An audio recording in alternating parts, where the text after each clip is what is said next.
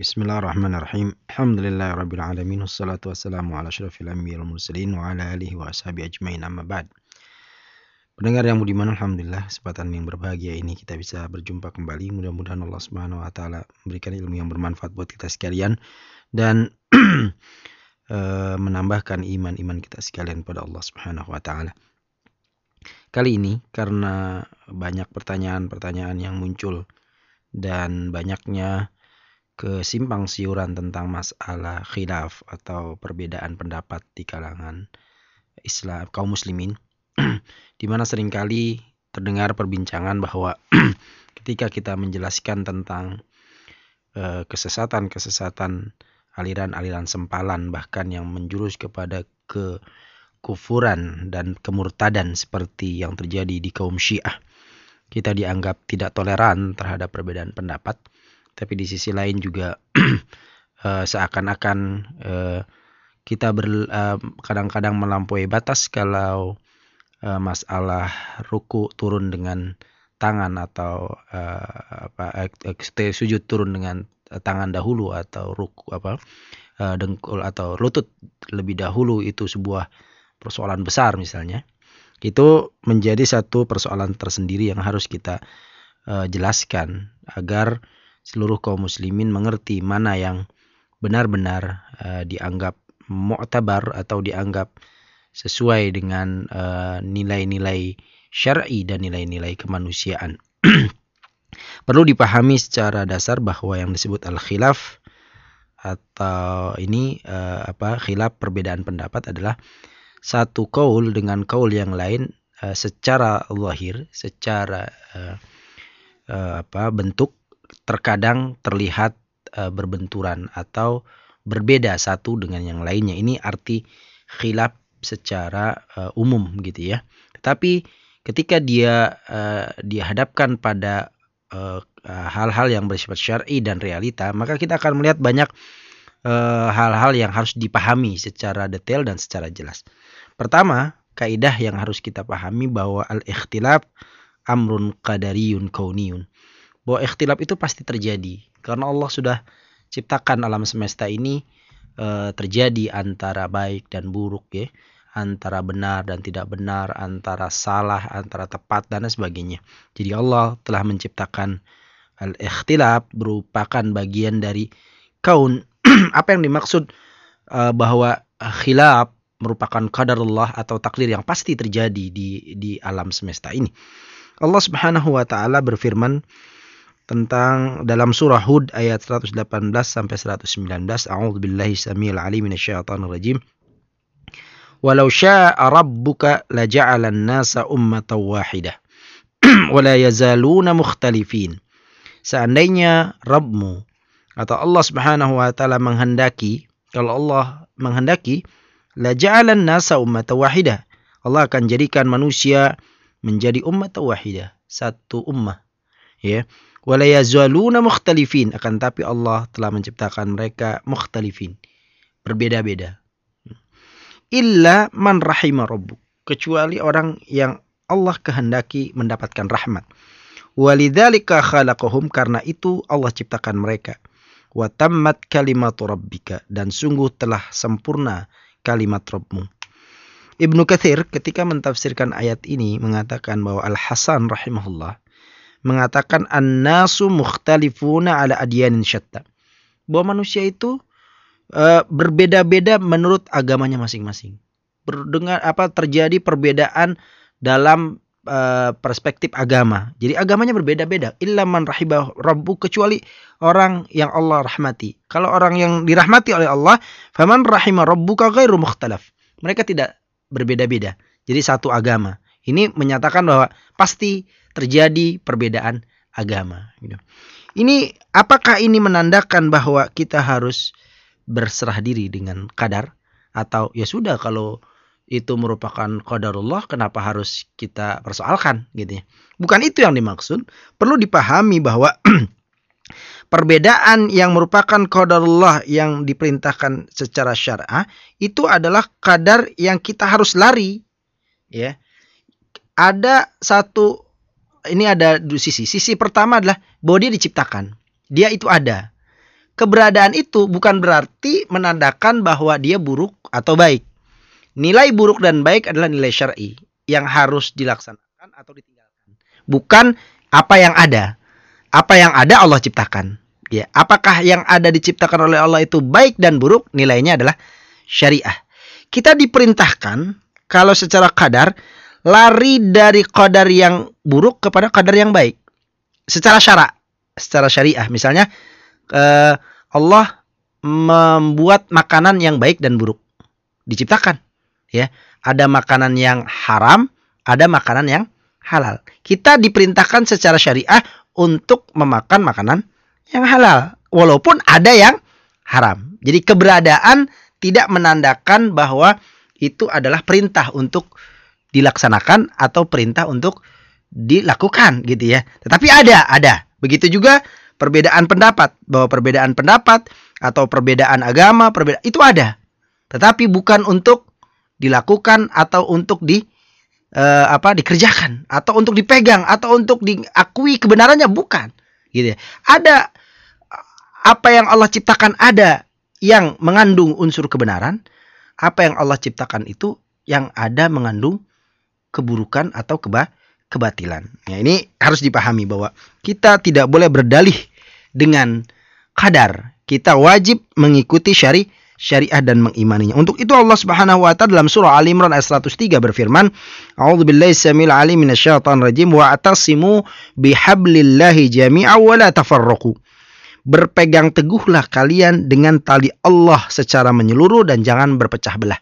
Ayat ini menunjukkan bahwa perintah berijtima, perintah bersatu itu di atas hablullah yang diturunkan dari langit ke muka bumi, yaitu wahyu. Bukan bersatu secara bebas dengan unsur apa saja, tidak. Jadi yang diperintahkan bersatu adalah perintah bersatu terhadap tali Allah, yaitu wahyu. Bukan bersatu di atas kolbu kita saling menyatu, bukan itu maksudnya, gitu ya. Bersatu di atas landasan yang benar, yaitu wahyu. Kalau bersatu bukan di atas wahyu, bukan bersatu. Walaupun ngumpul bersatu bersama, walaupun sepakat dia dalam hal yang, misalnya orang-orang Nasrani bersatu, itu bukan bersatu dalam kaidah syariah. Itu namanya apa? Itu pasti perpecahan tetap saja. Itu penyelewengan dalam hal ini. Jadi dasar dari sebuah persatuan adalah qadarullah. Untuk itu dalam hal ini kewajiban syariah ketika kita berhadapan dengan ikhtilaf, perbedaan pendapat, itu ada dua hal. Yang pertama adalah as-sa'yu ila tawahhud wal ijtima' ala sunnati Rasulullah sallallahu alaihi wasallam bi fahmin wa tatbiqil khulafa' ar-rasyidin wa man ma'ahum min as-sahabah radhiyallahu anhum. Kewajiban pertama kita ketika terjadi perbedaan pendapat adalah as-sa'yu, bergegas untuk bersatu dan berpegang teguh pada sunnah Rasulullah SAW menurut pemahaman dan penerapan khulafa ar-rasyidin dan para sahabah ridwanullah alaihim ajmain. Itu mengejar itu, bukan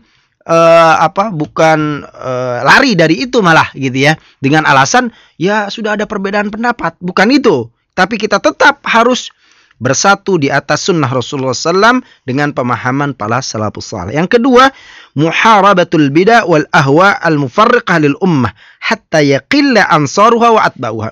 Kita harus tetap berusaha meminimalisir ya kebid'ahan dan berbagai keinginan jiwa-jiwa manusia yang menyeleweng dan memecah belah ummah, sampai para pendukung dan pegiatnya minim, gitu ya. Terpojok, semakin berkurang. Ya, ini harus benar. Nah, untuk memahami itu, kita harus memahami ada dua jenis khilaf atau ikhtilaf. Yang pertama, ada yang disebut ikhtilaf tanawwu. Sekali lagi, saya jelaskan bahwa untuk memahami segala sesuatu dalam perbedaan pendapat ini, kita harus mengerti dulu, ini jenis apa. Jenis pertama adalah ikhtilaf tanawwu. Apa yang disebut ikhtilaf tanawwu? Dalam bahasa kitanya kita sebut sering perbedaan redaksional. Artinya secara makna dan secara hakiki antara satu pendapat dengan pendapat lain antara satu nas dengan nas lain, antara satu riwayat dengan riwayat lain, tidak terjadi perbedaan. Yang ada adalah cuma redaksinya. Maknanya tidak. Boleh ini, boleh itu, sama-sama semuanya tepat, sama-sama semuanya benar. Cuma perbedaan corak atau perbedaan huruf atau kalimat dalam hal ini. Contoh, misalnya perbedaan kiroat. Ya, kiroat sab'ah. Banyak kiroat berbeda-beda dalam membaca Al-Quran. Itu sama sekali tidak menandakan bahwa itu perbedaan kontradiktif. Tapi itu namanya perbedaan redaksional. Lalu azan. Ya, ada azan Allahu Akbar, Allahu Akbarnya satu kali sehingga dia dua kali kan dianggapnya ya. Ada yang empat kali tapi jadi dianggap dua genap ya. Allahu Akbar, Allahu Akbar, Allahu Akbar, Allahu Akbar. Ada yang Allahu Akbar, Allahu Akbar. Itu dua redaksi yang boleh-boleh saja, tidak ada masalah. Kedua-duanya tepat, kedua-duanya benar. Atau sholawat. Ya Allahumma salli ala Muhammad. Ada yang Allahumma salli ala Muhammad. Contoh Allahumma salli ala Muhammad wa ala ali Muhammad kama sallaita ala Ibrahim wa ala ali Ibrahim innaka Hamidum Majid. Allahumma barik ala Muhammad wa ala ali Muhammad kama barakta ala Ibrahim wa ala ali Ibrahim. Ada yang Allahumma salli ala Muhammad wa ala ali Muhammad kama barakta ala ali Ibrahim. Langsung gitu. Ada ini perbedaan pendapat, silahkan. Itu selama nasnya atau sumbernya menyatakan kedua-duanya dipakai, kedua-duanya ada, tidak ada masalah sama sekali perbedaan hal ini ya. Contoh lain, kita baca doa istiftah ya. Doa istiftah banyak sekali yang kita sering hafal masing-masing. Itu pun perbedaan ini biasanya terjadi dalam masalah ini. Atau perbedaan salat mayit, ada yang 3 rakaat, ada yang 3 kali takbir ya, ada 4 kali takbir, ada yang 5 kali takbir, 6 kali takbir, 7 kali takbir. Itu perbedaan riwayah di antara itu. Itu tidak ada masalah sama sekali. Itu namanya apa? Perbedaan redaksional atau perkataan tentang sesuatu masalah. Misalnya kalau kita katakan seperti tafsir wa'iddu lahum min quwwah, wa'iddu lahum mastata'um biquwwah. Bikuwa di sini artinya ar-ramyu katanya, memanah. Tapi ada yang mengatakan tombak, ada yang mengatakan senjata, ada apa saja. Jadi itu sebenarnya bukan perbedaan pendapat, itu redaksinya berbeda. Yang artinya masing-masing satuan-satuan yang disebut, bukan global dari definisi, tapi satuan-satuan. Kalau akhi Pahru ditanya, apa itu rumah? Ya, rumah adalah terdiri dari tembok dan tiang. Itu kan globalnya ya. Ada orang kurang lengkap, ada tembok, ada tiang, ada atap, ada lantai gitu ya.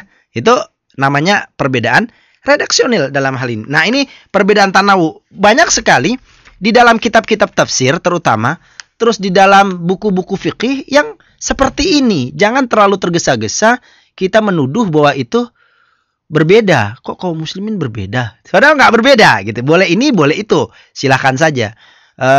Contoh yang lain misalnya doa tasyahud gitu ya. Itu banyak bentuk redaksinya berbeda-beda. Silahkan saja selama itu masalahnya masalah perbedaan redaksional. Nah, yang seperti ini perbedaan redaksional seperti ini itu tidak menjadi sesuatu yang disebut tafarruq, penyelewengan. Tidak. Dalam hal ini sudah banyak terjadi di kalangan kaum muslimin. Walaupun harus dipahami bahwa kebenaran itu tetap satu dalam poin-poin nanti yang kita akan bahas dalam ikhtilaf tudad namanya yang kedua.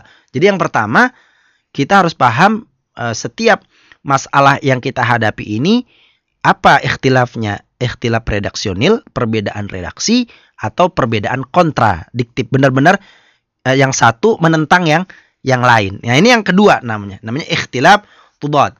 Ikhtilaf tudad adalah bahwa satu pendapat atau satu perkataan itu bertentangan dengan pendapat yang lain dan menganggap salah atau batil secara hukum syara. Jadi hukum syara menyatakan batil yang itu, tapi yang hukum syara yang lain menyatakan itu benar gitu ya. bisa ini bukan semata-mata fatwa. Kalau fatwa lain, kita bukan fatwa ya. Kalau fatwa bisa berbeda-beda unsurnya tergantung pada kasusnya. Tapi ini nas satu hukum satu bentuk berita nas atau berita dalam Al-Qur'an dan As-Sunnah secara zahir seakan-akan nyalain yang lain. Gitu. Ini yang harus dipahami dalam poin ini. Harus dijelaskan bahwa ada dua jenis dalam hal ini yang harus dipahami. Yang jenis pertama namanya al-khilafus sa'ig. Khilaf mu'tabar. Khilaf atau perbedaan pendapat yang bersifat lumrah ilmiah. Memang terjadi, nggak mungkin tidak. Dan ada unsur kejelasan masalah gitu. Bukan tanpa sebab, sebabnya jelas. Al-khilafus sa'id namanya mu'tabar, dianggap bernilai. Jadi perbedaan pendapatnya bernilai, bukan perbedaan pendapat ngawur gitu ya. Ini namanya al-khilaf sa'id namanya. Nah, sebab-sebab adanya khilaf yang sa'id ini atau sebab-sebab adanya perbedaan pendapat yang lumrah ini, itu ada beberapa hal. Yang pertama adalah anna syara lam yunsib dalilan qati'an ala kullil masail. Bahwa syariah tidak yunsib, tidak memiliki dalil qat'i ala kullil masail, ya. Bal ja'ala li ba'diha dalilan dhanniyan.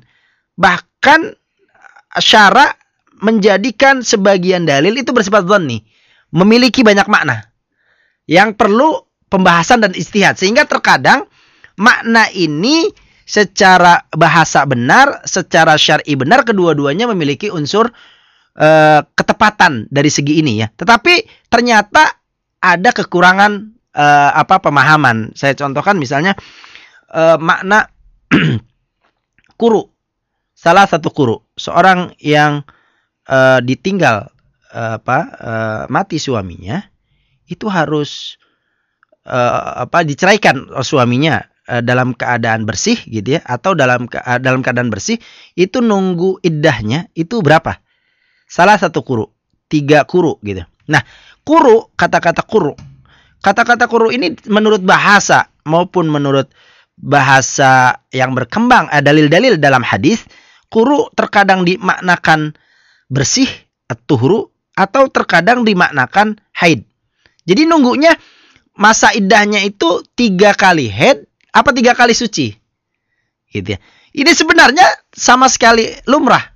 Tidak secara kontradiktif, tetapi lumrah, bernilai, karena dua-duanya berdasarkan fakta nas atau berdasarkan fakta bahasa, bukan ngawur gitu ya. Nah, ini yang kita sebut namanya sebab-sebab adanya. Jadi kalau nasnya dua-duanya bersifat dhanni dan kedua-duanya memiliki dalil yang jelas, itu sama sekali tidak dianggap ngawur, tapi itu disebut namanya sa'i, yaitu mu'tabar, bernilai khilafnya. Yang kedua, bahwa kita harus pahami anna qurratul ibad alal bahsi wal ijtihad mutafawitah. Kekuatan, kemampuan seseorang dalam membahas dan berijtihad itu bertingkat-tingkat, berbeda-beda gitu ya. Fama yaqdiru alaihi ba'dhum ya'jizu anhu ba'dhumul akhar. Ada sebagian yang sangat kuat dalam berijtihad, ada yang lain lebih lemah daripada itu misalnya dia. Itu pun terjadi di dalam beberapa, nanti akan kita contohkan dalam masalah ini ya. Yang ketiga adalah bahwa anna afhamal ibad mutafawif. Pemahaman kita itu berbeda-beda. Jadi wajar terjadi. Dalam hal ini kita harus kewajiban kita dalam masalah khilaf yang seperti ini adalah bagi seorang, ada 3 jenis manusia dalam hal ini. Yang pertama, seorang alim yang mujtahid. Alim ya, mujtahid. Salah satu syarat alim mujtahid itu fakhru, dia harus tahu ijma' salafus saleh. Apa-apa masalah yang sudah disepakati oleh salafus saleh, sehingga tidak melanggar poin. Kita kan sering mengatakan, "Oh, dia mah seorang alim mujtahid." Tapi dia nggak tahu ijma' salafus saleh, itu bohong. Itu bukan alim, itu bukan ulama gitu ya.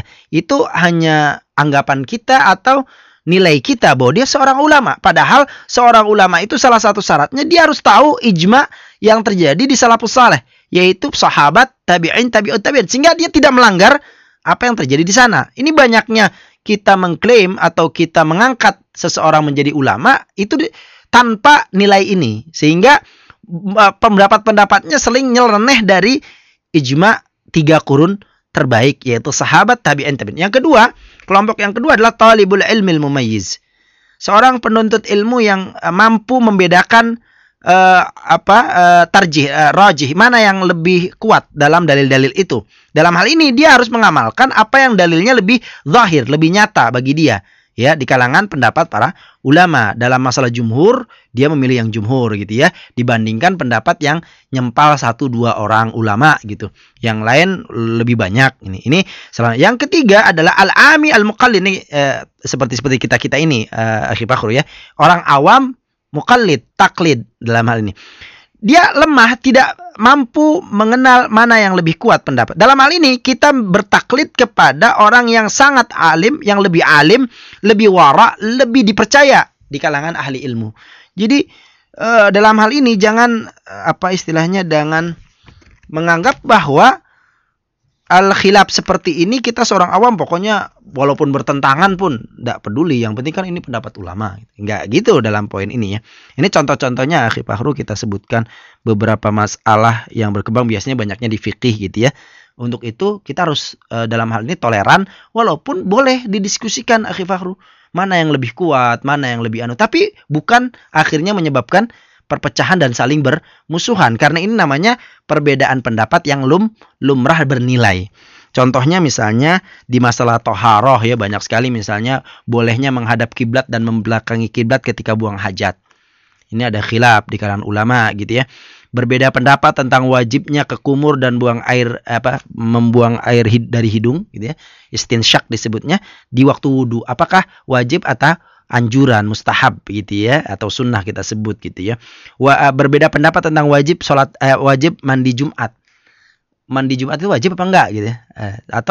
Perbedaan pendapat tentang sholat Id itu wajib apa mustahab, anjuran. Ini namanya al-khilafus saik, khilaf mu'tabar, karena dalil-dalilnya masing-masing ada standarnya yang kita sebut tadi poin-poin. Nah, banyak sekali ini dalam bab fikih. Dalam hal ini kita saling hormat menghormati, tetapi boleh saling kaji mengkaji dan saling diskusi tentang mana yang lebih tepat gitu. Terutama ketika itu hanya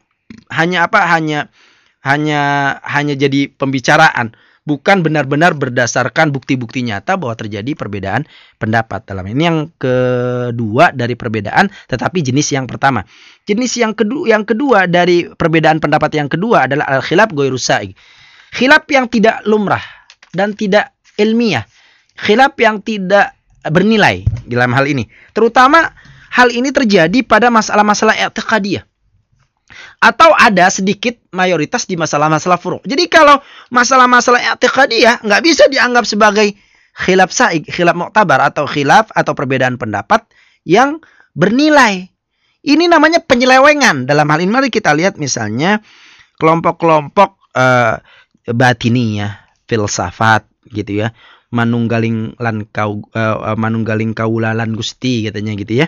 Itu kelompok-kelompok yang tidak boleh dianggap sebagai ini perbedaan akidah, jauh sekali gitu ya, nggak bisa dianggap sebagai perbedaan pendapat yang mu'tabar gitu. Misalnya gulat sufi ya, kelompok-kelompok yang melampaui batas di kalangan kaum sufi yang berkeyakinan adanya Tuhan-Tuhan wali itu bertugas seperti tugasnya Tuhan, yang mengatur alam semesta, mempunyai kemampuan memberikan mudarat dan manfaat gitu ya, dan dia bisa berada di berbagai tempat dengan zatnya di waktu yang sama gitu. Itu hal-hal yang sudah melampaui batas dalam hal ini gitu. Atau dia boleh berbuat yang haram karena dia memiliki aura yang berbeda dari Tuhan dan lain sebagainya ya, terutama kaum Rafidah, Syiah, Batiniyah misalnya, yang berkeyakinan ilahiyah pada selain Allah Subhanahu wa taala.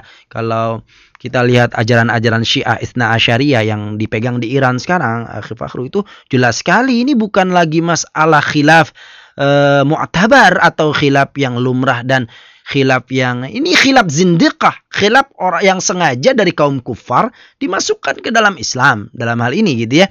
Yaitu misalnya bahwa mereka mengatakan doa tidak diterima kecuali melalui para imam mereka gitu ya. Imam mereka itu diberi wewenang untuk memberikan hak ke pengaturan alam semesta kepada siapa saja yang dikehendaki dan di mana saja dia mau kehendaki gitu. Itu pola lain ya. Misalnya para imam-imam itu memiliki hak memiliki hak memberi dan memberikan manfaat dan mudarat sama seseorang gitu. Dia mempunyai sifat-sifat rububiyah misalnya.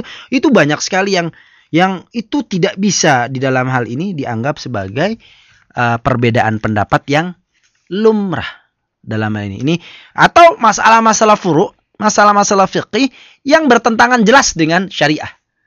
Ya, saya contohkan misalnya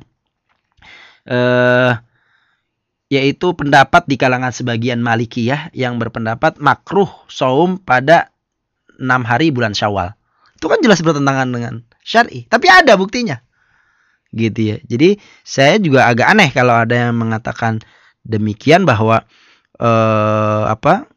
terjadi gitu ya. Misalnya lagi ada sebagian Syafi'iyah yang mengatakan haram dikhitan sebelum mencapai umur 10 tahun. Nah, itu nggak bertentangan sekali dengan dalil yang menjelaskan tentang bolehnya berkhitan di umur masih kecil, kurang dari 10 tahun gitu ya. Ini poinnya. Nah, kita lihat apa sebab terjadinya adanya perbedaan-perbedaan pendapat yang tidak lumrah ini atau tidak logis ini ya. Yang pertama al-jahlu, kejahilan, akhi Fakhru ya. Dan wa naqsul ilmi wa zuhurul bid'ah wa ikhtilaful manahij. Jahil, ilmu mulai minim, ya, berkurang. Jarang orang menuntut ilmu dengan sungguh-sungguh.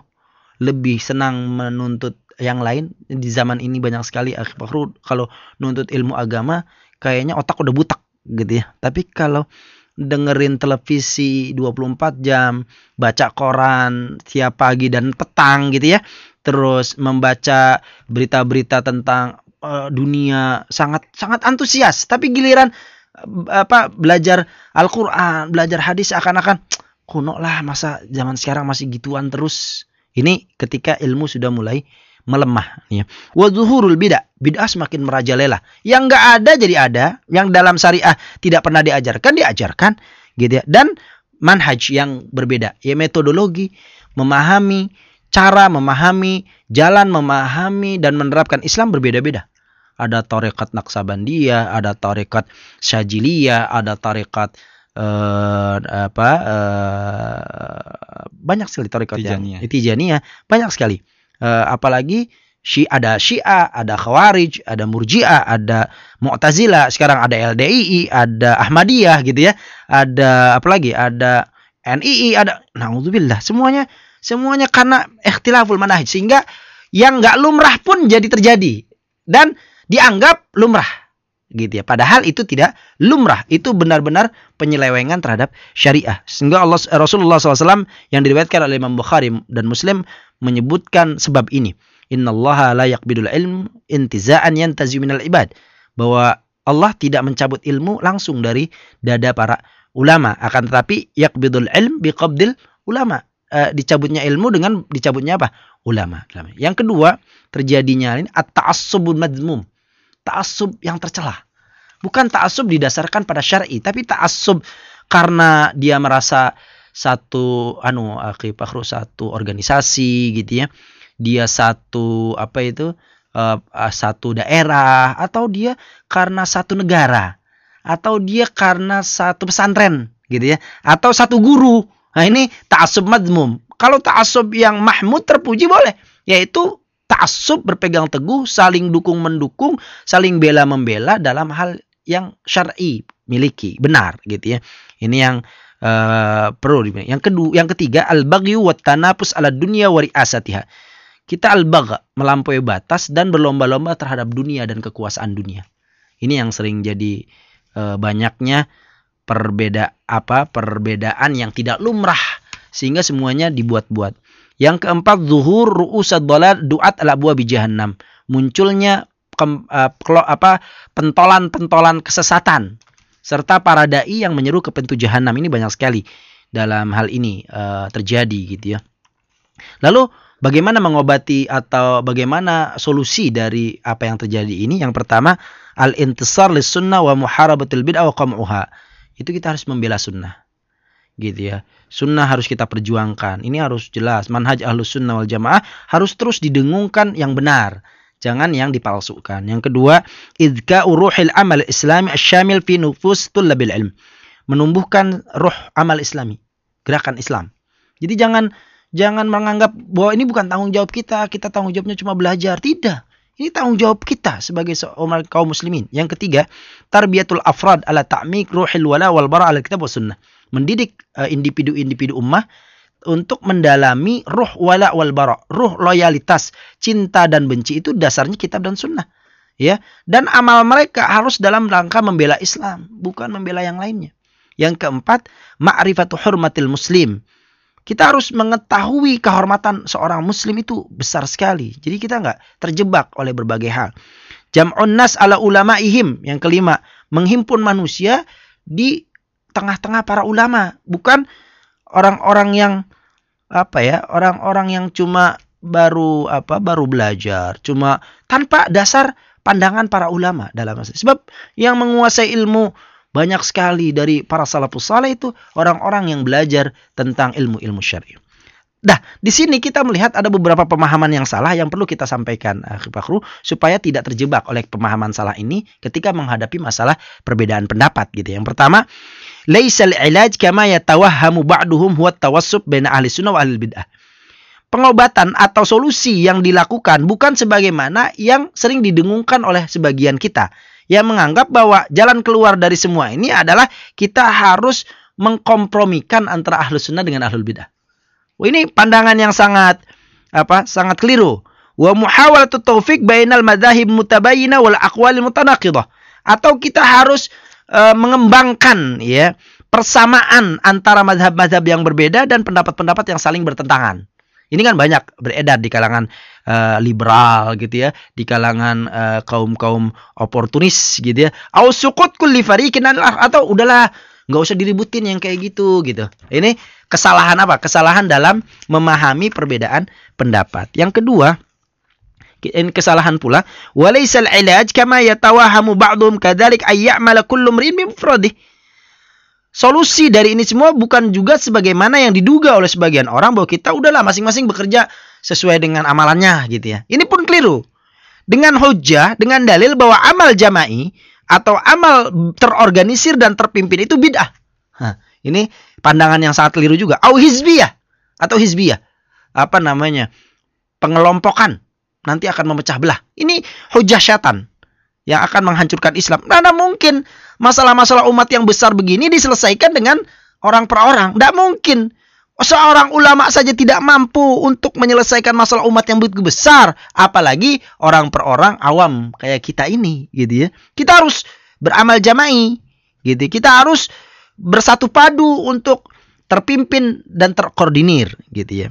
Lalu yang selanjutnya adalah kita juga jangan terjebak oleh pandangan-pandangan yang menganggap bahwa sudahlah, saling toleransi untuk masalah-masalah. Ingat, tidak ada toleransi dalam masalah perbedaan pendapat yang tadi, yang ketiga itu ya bagiannya. Jadi mudah-mudahan global pandangan tiga ini memberikan pencerahan kepada kita bahwa kita jangan terjebak oleh dua arus yang sangat bertentangan. Arus pertama adalah arus yang ingin mengkompromikan seluruh pandangan-pandangan yang ada di dalam semua pikiran.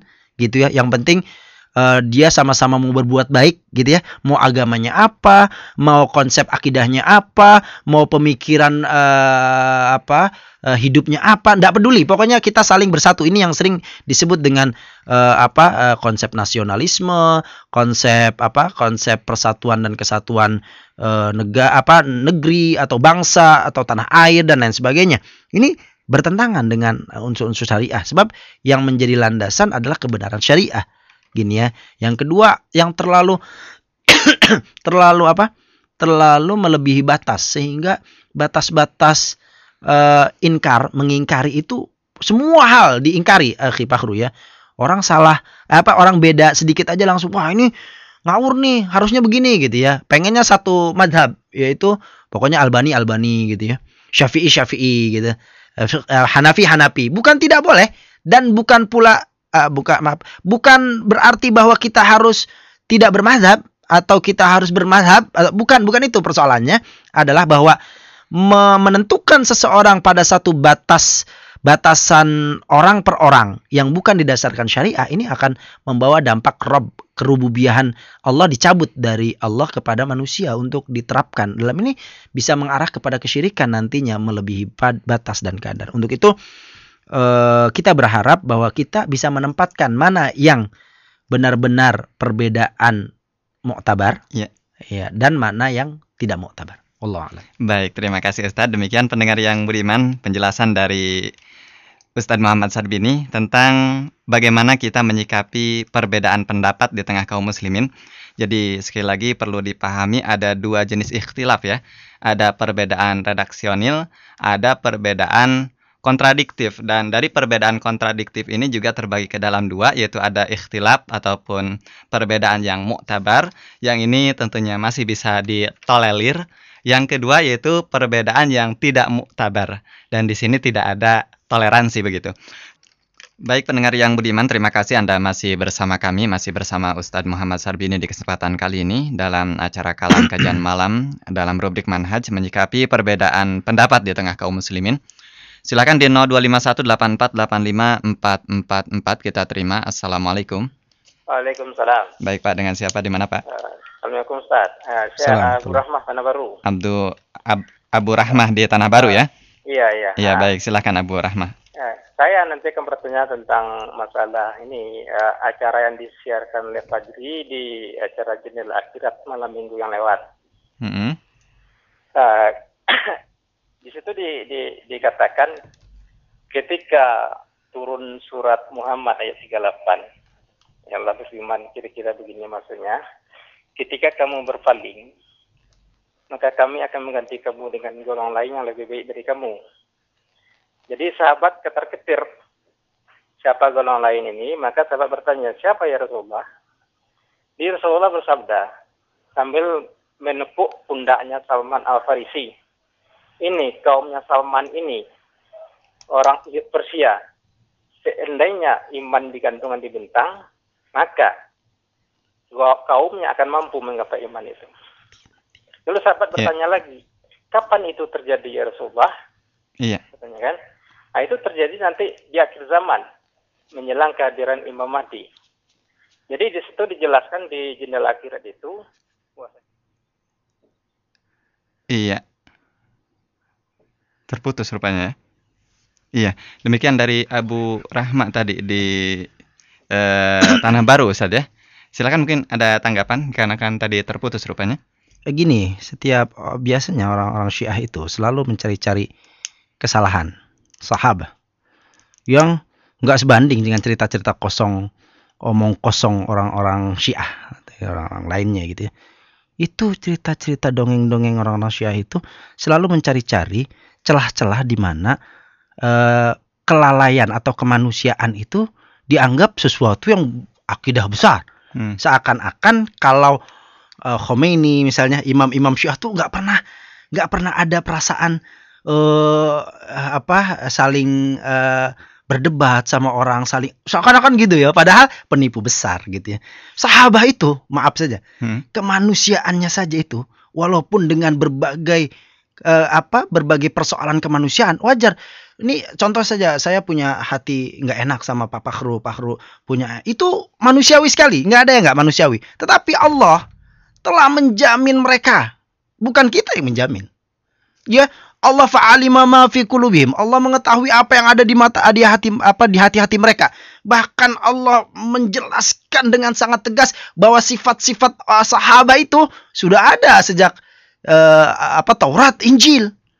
Dalam surah Al-Fatih terakhir ya, itu sudah ada sejak Taurat dan Injil, dipuji sekali. Tetapi dengan sedikit ada cerita-cerita dongeng-dongeng palsu yang dimana dimasuk-masukin, atau dongeng yang sebenarnya benar cuma dibumbui oleh kepalsuan cerita gitu. Atau dongeng sebenarnya benar cuma dicari-cari celah yang manusiawi salah gitu. Itu hati-hati ya. Kalau Syiah mau kita korek habis dustanya, bohongnya, palsunya, busuknya gitu ya, ini akan terlihat bahwa Persia yang merasa dikalahkan oleh para sahabat dulu dikuasai dengan Islam, benci sekali, ingin mencari semua kelemahan para sahabat. Na'udzubillah. Ingat, hanya orang-orang kafir yang benci sama sahabat. Liyaghidha bihumul kuffar. Allah menciptakan para sahabat itu agar orang-orang kafir benci kepada sahabat. Jadi siapapun yang benci sama sahabat dianggap kafir. Itu yang dinilai oleh Imam Malik rahimahullah dalam tafsirnya, ya, dalam tafsir Ibnu Katsir katakan bahwa dari sini Imam Malik mengambil istimbat, siapa saja yang membenci sahabat kafir hukumnya. Itu ijma di kalangan para ulama dalam hal ini. Jadi kalau ada kita coba-coba korek-korek cari-cari dalam hal ini, pasti ini tanda-tanda munafik dalam dirinya dan kafir. Naudzubillah. Berbahaya. Berbahaya. Baik, demikian untuk Abu Rahma di Tanah Baru. Terima kasih telah ikut berpartisipasi di kesempatan kali ini dan kita terima kembali di belakangnya. Assalamualaikum. Waalaikumsalam warahmatullahi. Dengan Bapak Yanto di Tajur. Kabar baik Pak Yanto? Alhamdulillah. Alhamdulillah. Silahkan Pak Yanto. Waalaikumsalam warahmatullahi wabarakatuh. Kalau Yanto prinsip satu ya Retat. Kita itiba kepada Nabi Muhammad SAW. Pihaknya ini pihak Fajri. Simpelnya begitu aja deh. Dan Yanto sedang mengumpulkan kitab-kitab yang ada selain kitab yang lama juga gitu kan. Cuman begini nih Tad ya. Sebelum istilahnya anak ini kena istilahnya dengan Riyah dan Fajri. Itu kayak beragama sendirian Tad. Banyak orang yang ngutuk, benci, ngasingin dan sebagainya ya. Itu banyak musuh. Tapi alhamdulillah sekarang udah banyak jamaah kan gitu ya Tad. Ya afan ya Tad ya. Kira-kira analisa-analisa dari asati daripada Fajri itu sendiri, ini afan ya Tad ya, bisa dipertanggungjawabkan nggak Tad? Iya. Yaumil akhir gitu ya. Iya. Karena istilahnya kita namanya itiba pihak Fajri ini untuk masalah dinul Islam. Ini kan mesti ada konsekuensi dunia akhirat gitu tadi. Apaan sekali lagi ya akhir. Waalaikumsalam warahmatullahi wabarakatuh dari Bapak Yanto di Tajur. Banyak yang merujuk ke Fajri FM nih Ustaz. Bagaimana dari sisi pertanggungjawabannya? Kita akan mempertanggungjawabkan secara ilmiah Al-Quran, hadis Nabi dan sebagainya. Prinsipnya mudah sekali Akhi Fakhru. Apa-apa yang bisa dipertanggungjawabkan secara nas tertulis dalam Al-Quran, tertulis dalam hadis, kesahihannya, lalu ada pendapat-pendapat para ulama di 3 kurun terbaik dan kita bisa tuliskan dalam tulisan-tulisan kita banyak sekali. Ada Ahlus Sunnah, ada Siratul Mustaqim, ada Dinul Islam gitu ya. Kita bisa akan sangat jelas di situ bahwa kita bukan main-main. Kita bukan sedang mencari popularitas, menghantam sana sini atau orang lain sebagainya. Itu nggak ada guna ya. Kenapa nggak ada guna? Yang akan celakakan kita, kita akan menanggung banyak orang. Tapi kita bisa jelaskan bahwa mana yang di Fajri itu bertentangan. Itu dulu dalam Al-Quran. Silahkan lihat, dicek di dalam Al-Quran, di dalam hadis ya, di dalam akwal salafus saleh ya, yang sudah diijmakan. Jadi prinsip dasarnya harus dipegang. Kita beragama dan yang disebarkan oleh dakwah Ahlus Sunnah wal Jamaah di Fajri itu adalah dakwah yang diasaskan pada Al-Quran, hadis, dan ijma. Ingat sekali lagi, ijma para salafus saleh. Yang furu-furu, yang perkhilaf tadi yang saya bilang, ada khilaf-khilaf fiqhiyah, kita pun jelaskan. Ini Syafi'iyah berpendapat gini, Malikiyah berpendapat gitu kan. Jadi jelas, pertanggungjawaban syariah. Insyaallah ta'ala biiznillah kita saling bersama-sama ta'awun, saling dukung-mendukung dalam mengembangkan kebenaran syariah. Wallahu a'lam. Di belakang Bapak Yanto di Tajur kita kembali berikan kesempatan. Assalamualaikum. Waalaikumsalam. Iya, dengan siapa di mana Pak? Dengan Pak Dayat Pak di Bantar Jati. Pak Dayat di Bantar Jati ya. Betul. Kabar sehat Pak Dayat? Alhamdulillah. Alhamdulillah. Ya, silakan Pak Dayat. Menyimak tadi narasumber yang memang sangat menarik ini. Saya sudah banyak mengetahui tentang bagaimana gerakan-gerakan Syiah di Indonesia ya, terutama di Jawa Timur dan bahaya-bahayanya. Alhamdulillah saya mendapatkan CD itu dapat dari Australia malah. Ya ketika Bang Egy ke sana, Bang Egy membanggakan tentang Iran, ternyata baik sejana ya. Kemudian alhamdulillah beliau dekat dengan saya. Kemudian Bang Egy ditertawakan oleh teman-temannya dari Malaysia. Rupanya Bang Egy belum tahu tentang Syiah. Jadi CD-nya itu dikasih ke saya, gitu ya. Subhanallah, Ustaz, saya sangat kaget ya. Ternyata saya punya CD yang sangat-sangat menakutkan kalau akidah kita seperti Syiah. Ya kemudian itu terlepas dari itu ya, memang Syiah itu sangat berbahaya dalam segi akidah. Kalau kita lihat pergerakan perjuangan Islam sekarang, melawan kaum kufar, Yahudi dan Nasoro, itu yang kelihatan rupanya orang-orang Iran ya. Begitu. Nah, kita ambil sesuatu yang memang sangat kita banggakan. Saudi Arabia kok lebih mendukung kepada Zionis Yahudi. Dan kemudian Saudi Arabia itu menebar terornya dengan kaum Zionis itu dengan paham Wahabiyah. Dengan paham Wahabiyah itu mencengkeram Indonesia dengan buku-bukunya Ibnu Taimiyah, Ibnu Qayyim Al-Jauziyah, yang itu notabene bermasalah pada saat itu. Nah, saya mau melihat konteks ini secara keseluruhan, kemudian bagaimana kita menyikapi ini untuk menjadi satu kesatuan, bahwasanya musuh kita adalah Yahudi yang sekarang sangat berkeliaran pemahaman-pemahaman itu masuk ke seluruh pelosok Indonesia, termasuk kita jangan munafik, tetangga kita, saudara kita itu yang berpakaian sangat mengerikan sekali. Iya, waktunya rupanya habis Pak ya, dikarenakan ini keterbatasan waktu, jadi mohon maaf. Mungkin bisa langsung ditanggapi oleh Ustadz, silakan. Sungguh sangat menarik bahwa ketika melihat bahwa akidah Syiah sedemikian hancurnya dan leburnya, kita masih mengambil positif. Yang positifnya duniawi. Aneh sekali gitu ya. Ukhrawi dijual demi duniawi. Saya mohon maaf ke Pak Dayat. Sebaiknya mempertimbangkan kembali dari sisi ini dulu. Ini akidah. Menyelamatkan atau tidak menyelamatkan kita di yaumil akhir. Sedangkan politik, subhanallah. Saya kira kita sebentar ngerebut, besoknya mati gitu ya, akan selesai. Ini yang pertama. Yang kedua, bohong sekali kalau dikatakan Syiah itu marah-marah sama Yahudi. Sangat bohong. Kita punya fakta yang akan kita tulis dalam Intisari nanti insya Allah bulan depan, Intisari Hasmi. Bagaimana berpelukannya? Bagaimana bermesra-mesraannya Yahudi sama Iran. Itu bukan lagi rahasia, itu sudah banyak sekali fakta baik di koran-koran Timur Tengah maupun di koran-koran Indonesia. Tetapi kita juga bukan orang yang mengatakan menutup mata bahwa banyak negara-negara Timur Tengah ya yang juga bermesra-mesraan dan asyik dengan orang-orang Yahudi. Na'udzubillah. Kita tidak sedang membela negara manapun, baik Timur Tengah maupun apa. Kita sedang menjelaskan Islam, menjelaskan kemurnian yang sekarang runtuh dan menjadi penyebab kehinaan dan keterpurukan. Bukan sedang membela politik tertentu. Sekali lagi, kita tidak akan pernah gitu ya.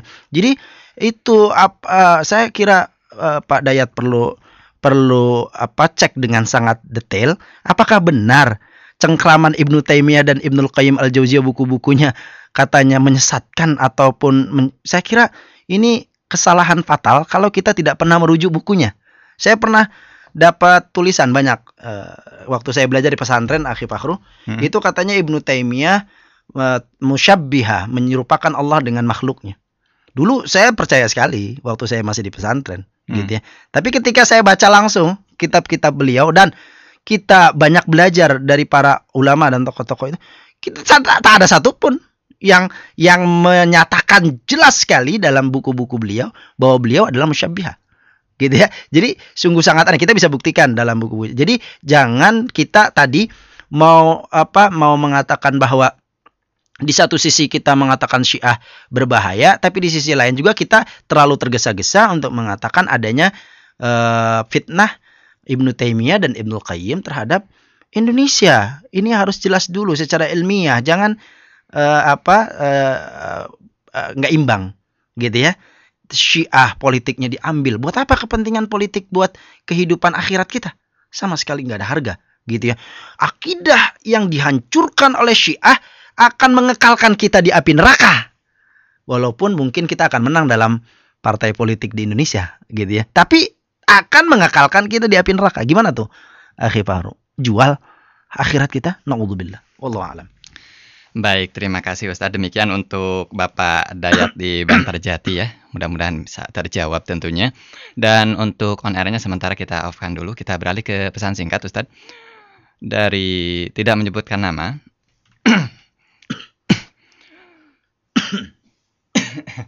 Baik, Ustadz, di Indonesia kebanyakan yang dipermasalahkan itu justru dalam masalah fikih kebanyakan, dan terkadang tidak tahu ikhtilaf yang sebenarnya terjadi yang sangat berbahaya. Mungkin yang dimaksud tadi ikhtilaf yang tidak lumrah itu, ini bagaimana Ustaz solusinya? Iya, ini makanya kita harus mendakwahkan prinsip-prinsip yang dasar dulu, sehingga persatuan bisa diwujudkan dengan prinsip-prinsip dasar dan meminimalisir pendapat-pendapat yang bertentangan tapi di poin-poin fiqhiyah gitu, akhi Fakhri ya.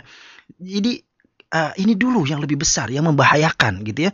Bukan berarti kita mendiamkan adanya perbedaan pendapat di fiqih, bukan. Itu hal yang kita bilang sangat lumrah, sangat wajar terjadi. Tetapi perpecahan di akidah itulah jalan jalur yang menghantarkan kita ke api jahanam.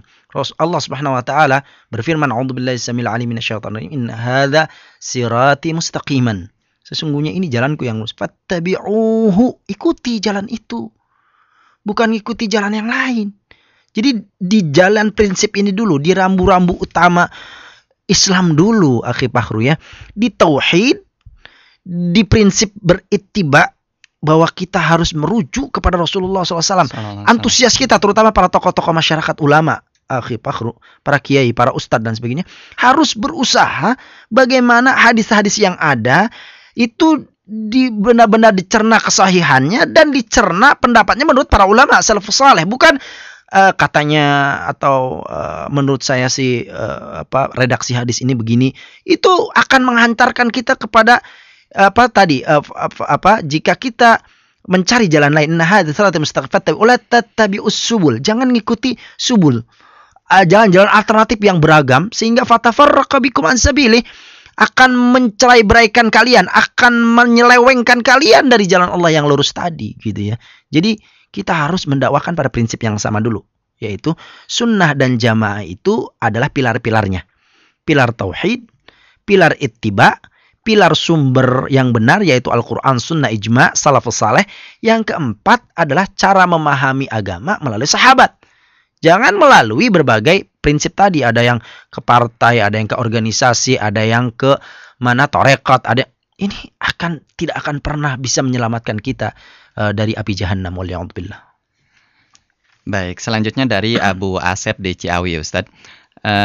Apa benar para ulama telah sepakat bahwa manhaj Ahlus Sunnah wal Jamaah itu hanya dalam masalah akidah saja, sedangkan dalam masalah lain yaitu masalah-masalah furu'iyah boleh berbeda pendapat? Silakan Ustaz. Justru para ulama itu, yang disebut manhaj itu adalah metodologi memahami dan menerapkan Islam. Harus dipahami dulu bahwa dia bukan hanya mencakup masalah akidah. Semua dasar semua masalah agama itu ada prinsipnya, akhi Fakhru. Prinsipnya itu adalah prinsip global. Gitu ya. Prinsip dasar, bukan yang dimaksud tadi bahwa kalau furu'iyah boleh-boleh. Bukan itu maksudnya. Furu'iyah yang boleh-boleh saja itu artinya dari segi diskusi, dari segi kelumrahan, dari segi itu ada prinsipnya. Prinsipnya adalah selama berdalil dengan Al-Qur'an, hadis dan ijma, tidak bertentangan dengan ijma, itu sesuatu yang boleh dipilih, diluaskan, ditoleransikan, itu prinsip. Itu yang disebut manhaj. Jadi bukan berarti bertentangan dengan permasalahan bahwa dia pun masuk ke dalam masalah-masalah fikih. Di fikih itu ada konsepnya, akhi Fakhru, ada metodologinya. Metodologinya misalnya orang yang berfikih harus kembali kepada Al-Qur'an, sunnah, ijma gitu ya.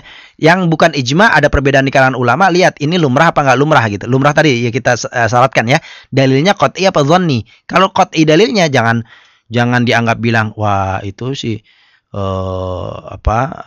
bisa-bisa saja, nggak bisa gitu. Kalau dhanni baru kita bilang gitu ya. Tapi ketika dhanni ada hadis dan bertentangan dhanni khilafnya dengan hadis yang sarih jelas ya, ditinggalkan dhanninya. Itu ada prinsip-prinsip Ahlus Sunnah dalam masalah tersebut. Wallahu a'lam. Selanjutnya dari Bapak Nurianto di Bogor. Ustadz, apa yang dimaksud dengan perbedaan pendapat para ulama itu adalah rahmat? Dan apakah kita beribadah hanya dengan 4 imam mazhab saja? Bagaimana dengan imam-imam yang lainnya? Ikhtilaf ummati atau ikhtilaf ulama ummati rahmah itu pun tidak mutlak benar gitu ya. Tapi kalau yang dimaksud ikhtilaf ulama itu rahmah, maksudnya adalah memang pasti terjadi, tidak mungkin tidak, dan itu bagian dari rahmat Allah Subhanahu wa taala, bahwa satu dengan yang lainnya saling lengkap melengkapi, saling dukung mendukung, saling diskusi. Itu kan rahmah ya. Itu yang dimaksud tadi, yang dalam pola ikhtilaf saig namanya, ikhtilaf yang mu'tabar, ikhtilaf yang ilmiah, bukan ikhtilaf asal kecap gitu, asal ngomong, asal bunyi gitu, bukan. Itu yang tidak lumrah. Jadi dalam hal ini rahmah. Yang kedua adalah masalah bahwa beribadah dengan 4 imam mazhab saja. Itu sebenarnya tidak ada, dan bahkan juga ada keanehan kalau dikatakan bahwa sampai-sampai ada yang melarang kita tidak boleh bermadhab dengan madhabnya sahabat karena tidak terjaga kesanadannya atau keakuratannya. Ini terbalik malah gitu ya. Jadi tidak ada kewajiban kita bahwa beragama kita harus mengikuti 4 madhab saja. Banyak sekali para ulama yang banyak yang harus kita standarkan. Pertama, akhi Fakhru, pendapat ini atau masalah ini dalam agama sudah diijmakan atau belum? Sudah disepakati belum? Di zaman sahabat, tabi'in, tabi'in gitu ya. Di zaman 3 kurun terbaik umat ini, yaitu setelah Rasul wafat, 1 kurun setelah itu, 1 kurun lagi setelah itu. Jadi 3 kurun setelah Rasulullah wafat itu masih hal yang disepakati. Kalau mereka sepakat dalam itu, kita wajib mengikuti itu. Jangan bikin pendapat baru atau jangan ngikuti pendapat baru. Jelas ya, akhi Fakhru ya. Yang kedua adalah kalau ada perbedaan pendapat di kalangan para ulama, itu lihat mana yang jumhur. Jumhur itu mana yang mayoritas. Jika Syafi'iyah, Malikiyah, Hambaliyah berpendapat sama, sedangkan Hanafiyah berpendapat beda, maka kita pilih 3 jumhur gitu ya. Ini ulama-ulama, atau Atsauri, atau ulama-ulama lain, dan sepakat ada 10, 20, 30 ulama, sedangkan 1 yang nyempal. Itu jangan ikuti yang 1, ikuti yang 10, 20, 30 ulama yang jelas.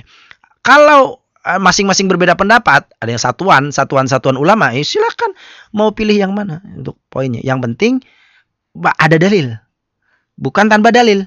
Yang sedih kalau tanpa dalil. Ya, pokoknya dari sononak gitu ya. Misalnya tahlilan, atau misalnya saja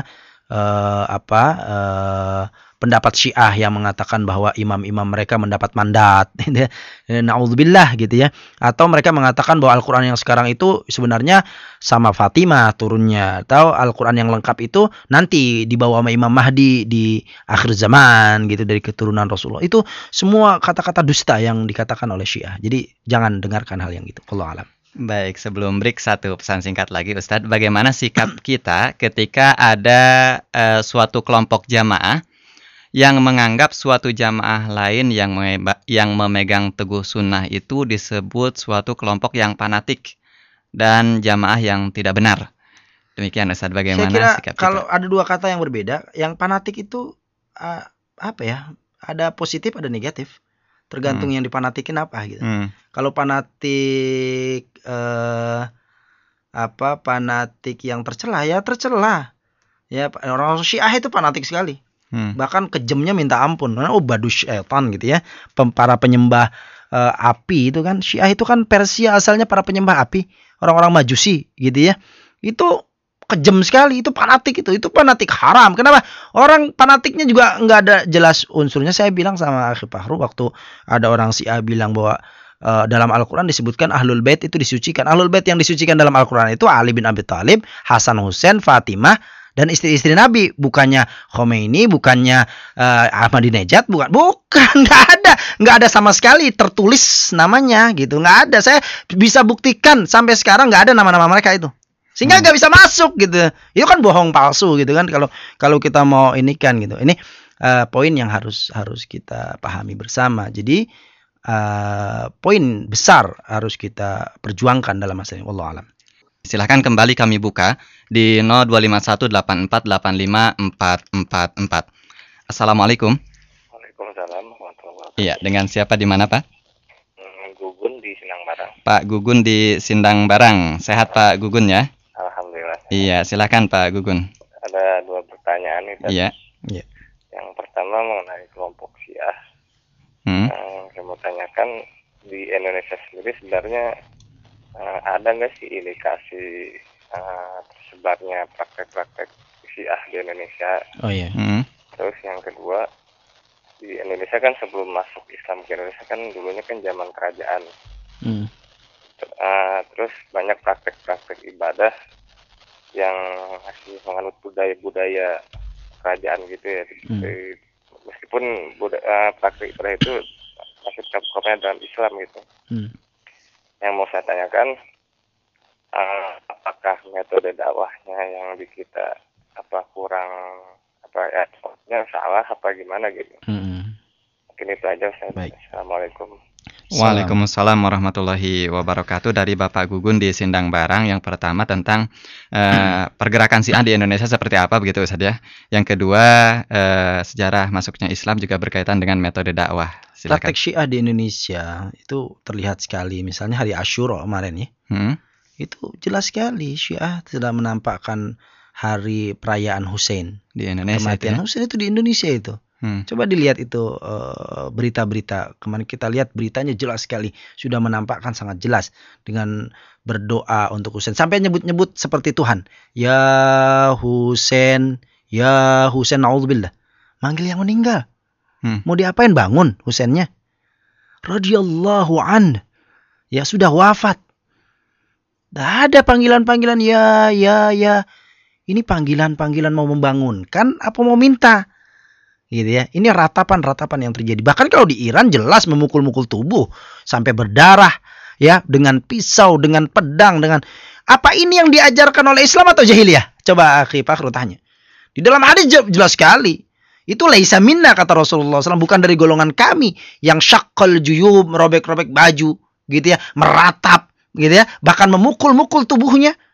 Itu jahiliyah, bukan dari Islam. Tapi dikerjakan oleh siapa? Syiah. Itu jelas sekali prakteknya. Dan kalau lihat buku-buku Syiah yang menyebar sekarang, pencacian mereka kepada sahabat jelas sekali. Sahabat Nabi Muhammad SAW dicerca habis-habisan. Bahkan kafir, murtad, keluar dari Islam.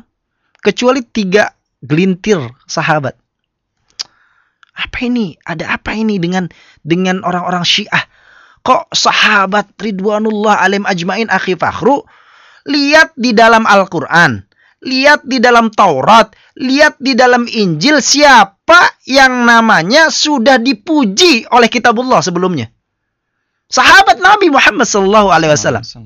Ya, yang lain-lain itu tidak ada. Sahabat Nabi. Syiah muncul karena busuknya bencinya sama siapa?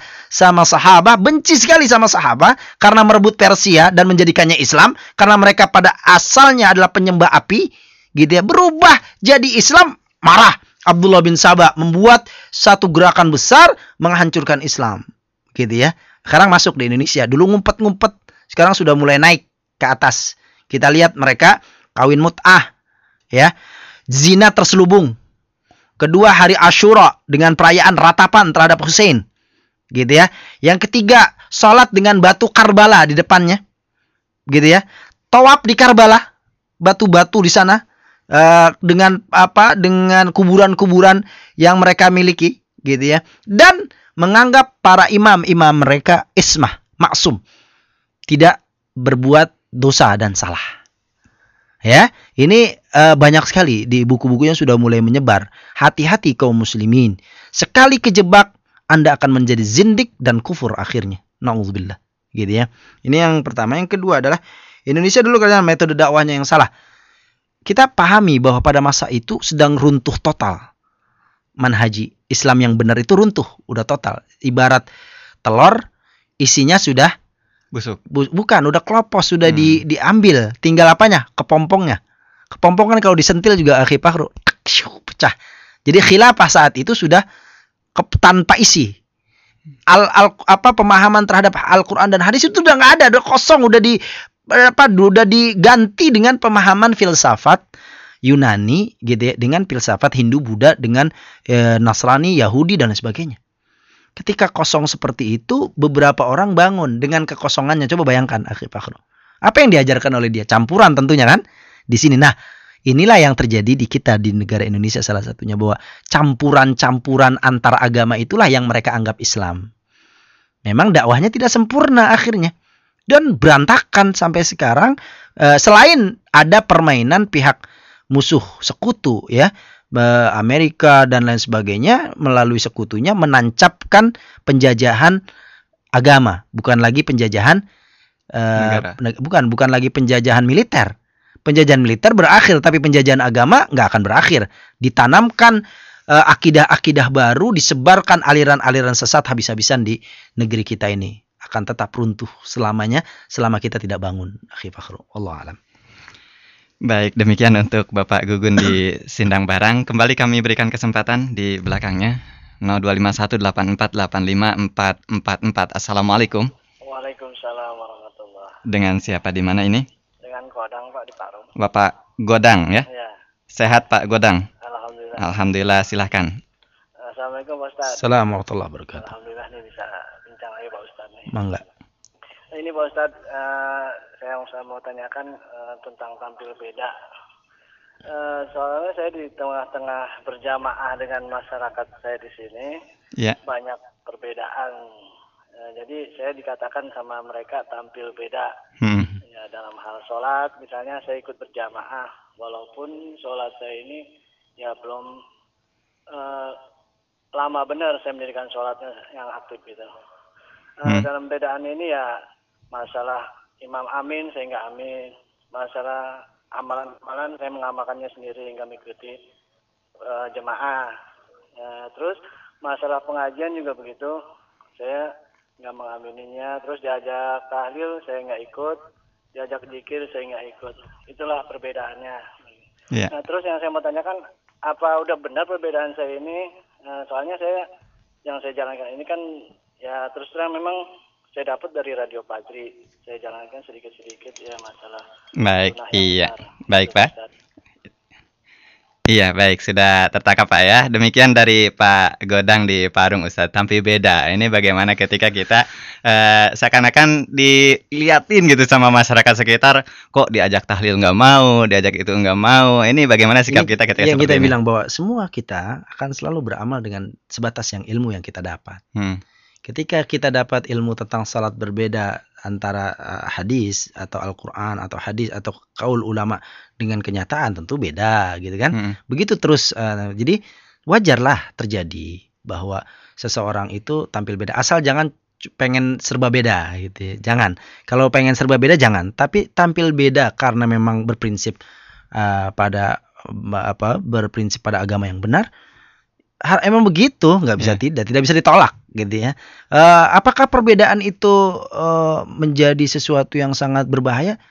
Saya kira nggak normal kalau ada orang yang mengatakan berbeda itu berbahaya gitu ya. Yang berbahaya tadi kalau perbedaan itu sebenarnya penyelewengan, bukan berbeda. Nyeleweng dari Al-Quran, Sunnah, dan Ijma gitu ya. Kalau berbeda karena berpegang teguh pada Al-Quran, Sunnah, Ijma, itu bukan lagi itu sudah dalam hadisnya guroba, orang-orang yang bukan tampil beda gitu ya. Orang-orang yang terasing di tengah-tengah kaumnya. Kenapa? Karena kaumnya berada dalam kondisi manhaj ataupun cara hidupnya bukan lagi Islam yang murni, yang dipegang Islam yang berkabut, nggak jelas. Ini saya perasaan pegang Islam tapi kok Islamnya yang muncul ini nggak gitu gitu. Ini yang disebut Islam berkabut gitu ya. Karena banyaknya duat al-abwabi jahannam, para dai-dai yang menyeru ke pintu-pintu jahannam. Yang pertama, kalau masalah benar dan tidak benar, Pak Godang, lihat dulu di dalam Al-Quran hadisnya, ya sahih apa tidak, atau yang diajarkan itu ngajarin Al-Quran, Sunnah, atau ijma salafus saleh atau bukan. Kalau udah begitu yakin, udah nggak usah pikirkan orang mau beda, orang nggak beda, orang mau nganggap, orang mau nggak nganggap. Ya, masih banyak tempat kita untuk bermuamalah sosial, Akhi Fakhru.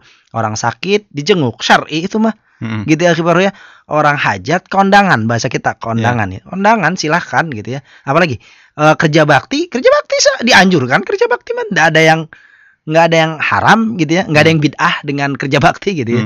Ya, itu banyak sekali muamalah sosial yang nggak sama sekali kita pengen beda sama orang lain gitu ya. Tapi yang memang kita berpegang teguh pada Al-Quran, Sunnah, Ijma, ya mau nggak mau harus orang terima. Dan orang pun harus ngerti bahwa lo antum saja ngerjain beda dengan Al-Quran, Sunnah, pada jalanin lo, saya kok jalanin Al-Quran Sunnah nggak boleh gitu, aneh juga. Oh. Jadi tetap percaya diri walaupun kita beda selama berpegang pada Al-Quran dan Sunnah. Iya, betul. Baik, terima kasih dan silahkan kembali kami berikan kesempatan di kesempatan kali ini untuk Anda bergabung melalui line telepon 025184854444. Assalamualaikum.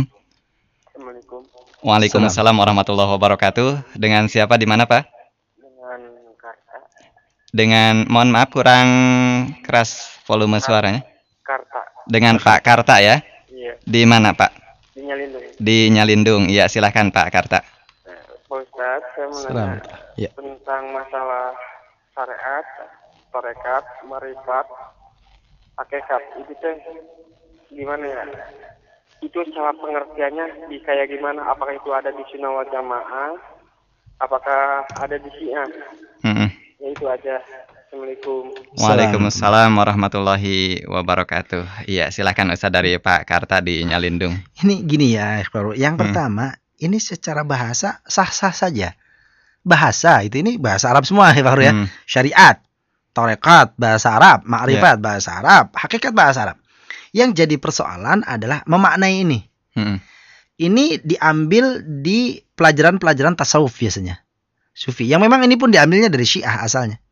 Ya, kalau kita lihat sejarah asal terbentuknya Sufi itu Syiah asalnya. Kita lihat orang-orang Sufi menganggap bahwa syariah itu kan jalan mau. Jadi orang yang mau berjalan, baru mau berjalan menuju Allah itu namanya orang yang baru menempuh syariat. Gitu ya. Misalnya orang sholat, orang saum, orang haji itu baru menempuh syariat. Pemula. Tarekat itu sudah jalan tol, ya, sudah mau mencapai titik kedua gitu ya. Setelah jalan biasa kan ada tol gitu, jalan lebih cepat gitu ya. Nah, itu tarekat asalnya juga jalan juga. Nah, yang ketiga makrifat, sudah bisa ketemu sama Allah, terbayang. Oh, kenal persis dengan Allah gitu ya. Wajah Allah, bentuk Allah, zat Allah dia tahu. Seakan-akan dia bisa berdialog langsung dengan Allah. Gitu ya, makanya muncul nanti ada ilmu laduni, ilmu apa gitu ya, karena misalnya yang terakhir ini hakikat, udah menyatu, udah fana, udah dirinya gitu ya, udah hancur lebur, tidak ada lagi dirinya, yang ada adalah zat ketuhanan dalam dirinya, sifat-sifat ketuhanan. Naudzubillah, kalau ini yang dimaknai di kalangan ahli sufi, wah ini bahaya, ini sama sekali tidak berasal dari Islam. Islam tidak pernah mengajarkan konsep itu dalam Al-Quran, hadis. Coba lihat. Silahkan baca semua ayat-ayat Al-Quran, tidak ada satupun kata ini yang mengandung makna tadi yang saya sebutkan. Tentu kalau secara bahasa ada dalam bahasa Arab, saya sebutkan. Syariah ada dalam bahasa Al-Quran, tarekat ada, lalu makrifat ada, hakikat ada. Tapi makna yang dikandungnya bukan seperti yang mereka gambarkan. Itu ya yang poinnya. Jadi kita bahasa tidak mempengaruhi. Yang penting adalah maknanya apa yang Anda maksud. Gitu. Itu yang poin pertama ya, saya kira poinnya. Jadi jangan dengarkan kalau ini yang diambil oleh orang-orang sufi atau tasawuf. Dari kalangan tasawuf banyak kan tentang ketiga. Sebenarnya asalnya sama saya itu kan katanya antara anak dengan istri dengan suami gitu ya. Suaminya Yahudi, istrinya Syiah, anaknya tasawuf lahir. Wallahu alam. Baik, masih berkaitan dengan tasawuf rupanya Ustaz nih. Pertanyaan dari Bapak Samsu di Bogor. Masalah tarekat Tijaniyah ini, mereka itu Ustadz memakai dalil-dalil hadis-hadis yang diterima langsung dari Rasul dan dari wali mereka tanpa perantara, dalam keadaan sadar bukan mimpi. Nah, ini pernyataan dari salah seorang pengikut Tijaniyah. Demikian Ustadz. Pertanyaannya dari Bapak Samsu di sini. Silakan. Itu jin itu. Jin. Iya benar itu. Syaitan itu bohong. Orang ngaku ketemu Nabi dalam keadaan bukan mimpi, kan jin. Nggak ada lagi itu, nggak ada rumusnya bahwa Rasulullah SAW sudah wafat bisa bertemu dengan manusia yang masih hidup. No way dalam Islam. Dusta, bohong, akidah filsafat Yunani, akidah orang-orang Majusi, orang Hindu, Buddha. Reinkarnasi lah misalnya atau apa gitu, jelas sekali. Jadi bohong sekali kalau kelompok-kelompok sufi yang mengatakan bertemu dengan Nabi dalam keadaan jaga. Yang mereka temui adalah bangsa jin. Sangat jin. Betul-betul jin gitu ya. jin syaitan. Hati-hati itu. Jangan mau diagamain dengan agama setan sama jin gitu ya. Itu iblis itu. Na'udzubillah. Wallahu a'lam. Baik, terima kasih Ustaz. Dan masih ada waktu 5 menit lagi. Kita berikan kesempatan kepada pendengar yang ingin bergabung melalui line telepon 0251 8485 444. Assalamualaikum. Waalaikumsalam.